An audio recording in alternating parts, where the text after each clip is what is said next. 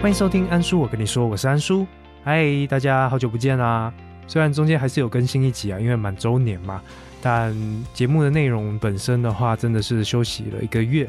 那也很开心，在一个月后的今天，可以来跟大家分享一下有关第二届“我才没有睡着呢”大赛它的过程以及最后的结果。那这集的节目分享内容就会包括第一个，来跟大家一起对答案。再来第二部分，当然就是公布得奖者名单喽。那第三个部分的话，就是回应各位参与者在表单的最后面有关听众问卷的地方有一些留言来做一个回应。那最后第四部分的话，则是有关这一次办第二届我才没有睡着的大赛的一些心得感想。好，所以就赶快进入正题，我们一起来对答案吧。那这次参与第二届我才没有睡着呢大赛的听众，总共有十位。那这样的一个题目分成三个部分嘛，第一个部分是徒步环岛系列，第二个部分是聊天访谈系列，第三个部分的话则是猜数字，看看这一个月呢，安叔我跟你说这个频道它的重复下载量究竟上升了多少？OK，所以第一部分徒步环岛系列的第一题，到底是谁真正有走完苏花公路呢？答案是在 EP 零九，请让我记录这一刻这一集当中有提到，是我们的徒友嘉义的林大哥。他借由过年的时间，砂石车的数量会减少非常非常多，就趁那个时机，将苏花公路在非常安全的一个条件下给走完。所以答案就是嘉义的林大哥。第二题，安叔徒步环岛的时候有经过哪些县市？呃，除了外岛以外，在台湾本岛的话，台北市以及南投县两个县市是没有走进去的，其他我都走进去哦。第三题。安叔拜访过以下哪一些景点？而这边所提到的景点呢，除了宜兰苏澳的粉鸟林以外，安叔都有在徒步环岛期间去拜访过，也是去了蛮多地方玩的啦。好，第四题，高雄捷运都会公园站那个高中生他在玩什么等公车呢？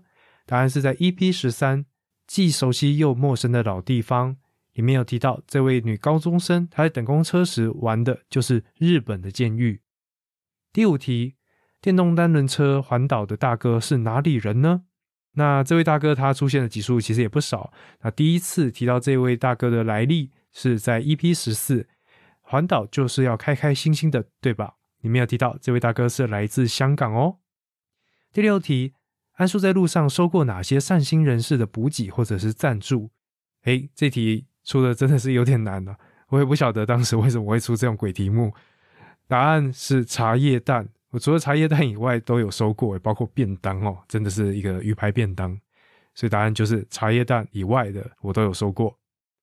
第七题，遇到两位单车环岛的蜘蛛人，表示那一身装扮最麻烦的是什么？答案呢是在 EP 十六，有缘不管怎样都还是会遇到啦。这一集里面有提到，他们的蜘蛛人装扮会让他们的眼镜起雾。这一点真的是非常非常的危险呐，所以很快的，他们发现了这个问题，就改成戴隐形眼镜，不然眼镜雾掉还要骑那么快的单车，真的非常非常的危险，大家多注意安全哦。第八题，安叔在屏东旭海小学堂的志工工作不包含什么？这个答案在 EP 十八旭海小学堂三个字撑起村落老小这集里面有提到，安叔的工作不包含的是彩绘社区的围墙。我自己的美术天分真的不是很好啦，所以，呃，这样的一个工作，就算当时有，我应该也不可能自己一个人把它接下来。所以这题的答案就是社区围墙的彩绘。第九题，旭海小学堂外的石头与砧板的作用到底是什么？答案也在同一集 EP 十八，它的作用就是方便长辈们包槟榔，因为这些长辈他们的牙齿都已经很不好了，所以在包的过程中就会顺便敲两下。来帮助他们嚼槟榔，就是这么特别的一个作用。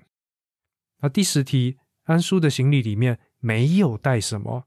这样一个答案呢，是在 EP 十九装备篇，这不就来了吗？虽然我有提到水管，但是我的背包里面是没有带这个东西的，因为我住宿都是住背包客栈或者是民宿，而这个水管呢，当时提到它的作用就是让大家在露营啊，或者是呃水，对，应该就露营吧。有办法可以将水龙头做一个转向，好，所以有些人会带水管，但是安叔本身是没有带的。好，第十一题，安叔回台东替代役学校时，几乎都睡在哪里呢？这题的答案呢是在 EP 二十一，学长来了。当兵没有最爽，只有更爽。很多人都以为我睡在当时服役的替代医学弟的隔壁床哦，但其实不是。在保健室阿姨的建议之下，我晚上就是睡在保健室里面的床啊。虽然听起来有点恐怖，有点阴森哦，因为就是学校嘛，然后又是保健室，感觉好像什么鬼片、灵异卡通什么东西的，就是保健室应该很可怕。但我没有在怕的，我当时就是睡保健室啊，所以答案就是学校的保健室。第十二题，在民宿中，妹妹输了桌游之后的惩罚是什么？答案是在 EP 二十二。当我们一起直直走到池上，里面有提到，当我跟妹妹一起走到路野的时候，我们在民宿里面躲雨，就开始玩了桌游。那最后呢？诶，惩罚非常非常的无聊啊，很多人都被骗了啊。妹妹就只是把当时她身上有的口粮送给我，当做惩罚而已，没有什么奇怪的大冒险啊，或者是帮忙买东西啥的，就是这么的单调。朴实无华啊！原来妹妹是直男呢。好了，我乱讲了。在第十三题，当我们一行人下到立松温泉的时候，遇到了什么？啊，这一题的话是在 EP 二十三一日立松温泉向导 Fit 徒友阿宝这集里面有提到。我们一群人就包括了我、阿宝、好矛盾以及妹妹嘛。我们一起骑着摩托车去到了立松温泉来探险来玩。那当我们到了河床的时候，遇到的就是落石。当时真是吓死我们了，还好没有任何人受伤。第十四题，一早发生了什么事情，把胜利二四八老板的朋友们都吵醒了呢？答案在 EP 二十五专车接送赏萤火虫这集里面提到的。前一天晚上我很早就睡了，然后一早醒来发现老板的朋友们都睡在我附近，而为了要离开那间民宿，我必须要把铁卷门打开，然后就叽叽叽叽叽的。把所有人都吵醒了，因为因为那个铁卷门就可能没有上油吧，所以啊，打开来的时候，真的所有人都被我吵醒了，真的非常的抱歉。在第十五题，途游免费的背包客栈内没有什么？那这一题的答案在 EP 二十六，离开途游免费的青旅后，差点被拐走。这一集呢，里面没有提到吸烟区，因为就没有嘛。然后比较特别就是它有温泉池啊，这一个选项就骗到了蛮多听众的，所以答案就是没有吸烟区哦。第十六题，一直想要把安叔载回头城的怪人，离开前对安叔说了什么？这题的答案也在同一集 EP 二十六。这个怪人离开的时候就跟我说：“小心不要被我遇到哦，我会撞你哦。”哦，因为他就是很想要把我载回头城，真的不知道为什么，真的不知道。所以他就警告我啊，不要被他遇到。那他这句话呢，也导致我当天后续的旅程都非常非常的胆战心惊，真的是破坏游戏体验呢。好了，孔阿小。好，第十七题，在宜兰大理民宿遇到的奇怪阿姨做了哪些怪事情呢？这一节答案是在 EP 二十七。学习语言的目的是什么呢？哦，这个怪阿姨哦，她做的事情其实挺多的，但是有办法出成简短的题目呢，就是有两项。第一个，他泡的黑咖啡里面加了盐巴；第二个是在隔天一大早，他试图将女生房的所有人叫起床。这两事情真的是有够怪。对，答案就是这两个：咖啡加盐巴，以及一大早叫其他人起床。第十八题，在九份时，安叔跟阿宝去哪里泡茶了呢？答案是在 EP 二十八菠萝面包那一集。我们哎。可是有出门的哦，两个臭直男在九份的夜里哦，决定要去喝茶聊聊天。我们并不是去有名的阿妹茶楼，而是去民宿老板推荐的树窟奇木楼。第十九题，我们家老弟不甘示弱的带了什么东西来孝敬哥哥我？答案则是在 EP 二十九亲友团出动这一集里面有提到，他带来的是 Mr. Donuts 的甜甜圈。第二十题。有谁一起迎接安叔完成徒步环岛的那一刻？答案是在 EP 三十，等着我的那条终点线。有我的老妈、老姐、姐夫、卫生啊，应该是 Emily 老师啊，抱歉抱歉，以及阿宝，总共有五个人来一起来迎接安叔的到来。哇，这样听起来这题好像有点争议耶，Sorry 咯。好，那第二部分聊天访谈系列，我就直接念题目跟答案好了。第一题，ANI 随机组合的兔子是由瓜吉认识百灵果之后才进而听 Podcast 的。第二题，凭感觉动作的椅子，当初是因为交心餐桌的 Alan 他的鼓励以及去他们的频道来做一个体验而开始来做 Podcast 的哦。第三题，凌波微步的 Crown 和波比以及安叔三个人当时想要的超能力是时间暂停、隐形，还有瞬间移动。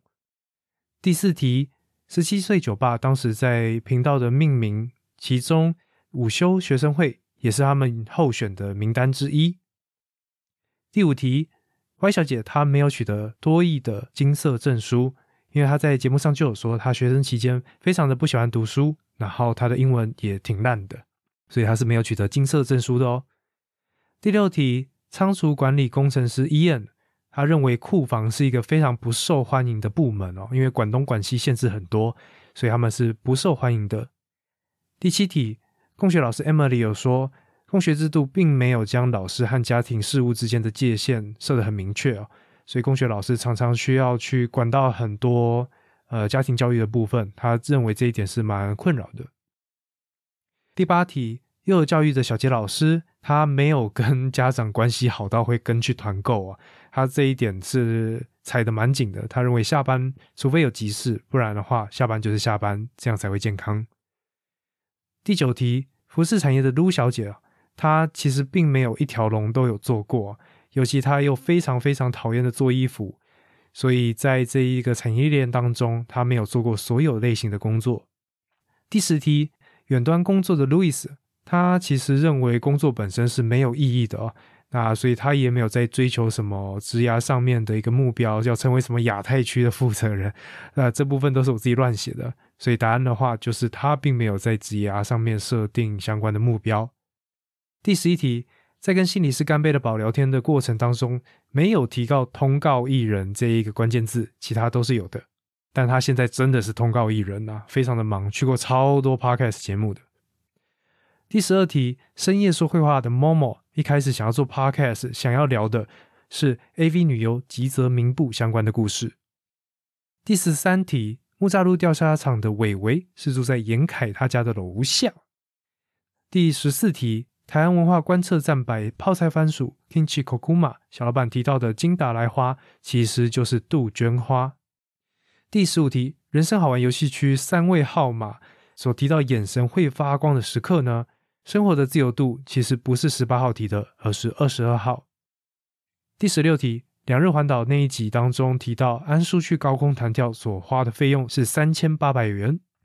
好，所以第二部分结束喽。第三部分终极密码猜猜猜这一部分的活动计算，就是从六月六号十七点五十九分计算到七月七号二十三点五十九分嘛。那但是我跟你说的重复下载量呢，是由两万四千两百二十五上升到两万五千八百三十一，所以这样相减就是一千六百零六一六零六。OK，所以大家对完答案，这边就来公布一下得奖者名单喽。第一部分徒步环岛系列总共有二十题嘛，那我们的第一名是 M 男子，他答对了十三题。再来第二名，诶，有两个同分，是我们的徒友阿宝以及我是通灵师的通灵师，所以这边的话就要用线上的抽签来抽出徒步环岛系列的第二名以及第三名的奖品，所以这边就抽奖喽。我之后会把抽奖的截图一起附给大家看，呃，一抽，好，所以我们这边得奖的结果出来了。可以拿到二奖的，就是我们的我是通灵师的主持人通灵师。那第三奖的话，就给我们的图友阿宝喽。来，赶快截图。好，那第二部分聊天访谈系列总共有十六题嘛？那我们的首奖是由我们的通灵师给拿下，他答对了十二题，蛮强的。好，那第二名的话，则是我们的图友阿宝。第三名的话，哎，糟糕，有两个人，一个是我们的 M 男子。另外一位是为叛逆女孩的 Conny，那一样这边就要来做线上的抽奖，给大家抽下去。好，那出来的结果就是《为叛逆女孩的 Connie》得到了聊天访谈系列的三奖。那第三部分终极密码猜猜猜，直接来看一下大家乱猜的一个结果。诶，终极密码这一题哦，猜最少的有三百三十三啦，那最多的话有好几个九的，这怎么可能啊？所以跟一六零六最近的话，哦，又是我们的 M 男子，他猜是一六八八。好，第二个话是我们的通灵师，他猜的是一三四五。所以第三部分的奖品，也就是由我们的 M 男子给获得，那就非常恭喜各位把奖品都带回家。那当然，其他参与者没有得到名次的没有关系。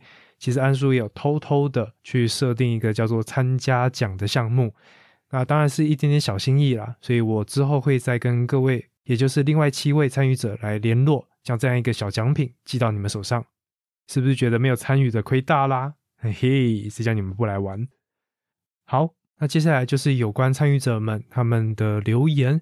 那首先的话，这十位参与者，他们大部分都是借由 IG 的现实动态认识到安叔。我跟你说这个频道，所以看来 IG 的经营还真的是蛮重要的。好，接下来的话就是到底是什么让他们决定要继续收听安叔？我跟你说，那有些就是原本的亲友团，那也有的话是喜欢我的。个人特质，或者是我的声音处理、声音表现等等的，那就非常非常非常感谢大家愿意留下来听安叔我跟你说，然后没有睡着。啊，当然也有人留言啊，什么引人遐想啊，或者是诶，就希望好好的继续多认识啊等等的。那大家都不要急，我觉得这种就是缘分嘛，大家久了就会认识彼此，所以就也不要太心急哦，心急的话很可怕，我会怕。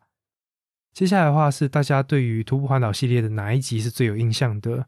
呃，大部分的听众们都回答的是第三十集，也就是徒步环岛结束的那一集，等着我的那条终点线。再来的话是徒步环岛的第十八集，血海小学堂三个字撑起村落老小。那安叔我自己的话，最喜欢的也是第十八集那一集的话，就是用不同的方式将十天的志工生活来做不一样的呈现。那也希望各位听众愿意花时间来收听一下那一集，来跟着安叔一起认识屏东旭海这样的一个小渔村。接下来的话是问大家麦克背后这样的一个企划，希望听到安叔跟谁来做合作。